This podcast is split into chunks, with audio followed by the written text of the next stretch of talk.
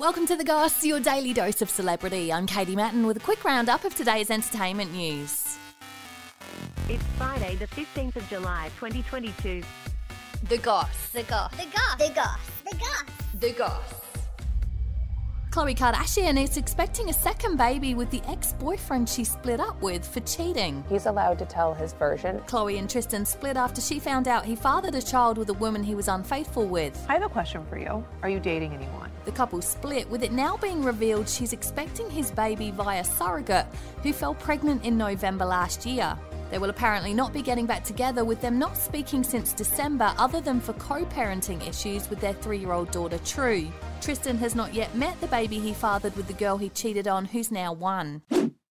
Britney Spears' ex-husband Jason Alexander has pleaded not guilty to all charges relating to crashing her wedding. I'm so angry, it's insane. He live-streamed himself breaking into her home and asking staff where she was. He's been charged with felony stalking, trespassing, refusing to leave private property, vandalism and battery. He's currently in jail with a one hundred thousand dollars bail set and is due to return to court on August second.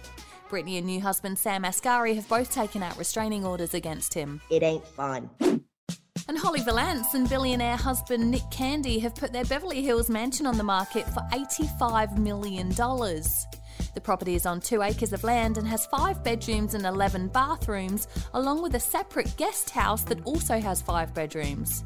The master wing has separate his and hers bathrooms and dressing rooms, along with a bar and a wine room. The house also features a twelve-seat movie room, tennis court, gym, pool, steam room and jacuzzi. The couple also own the U K's most expensive home, which is a three hundred million dollars apartment in central London.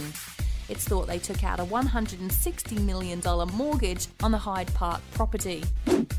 Follow us, like, rate and subscribe wherever you get your podcasts, and that's The Goss for today. See you again on Monday. A Podshape production.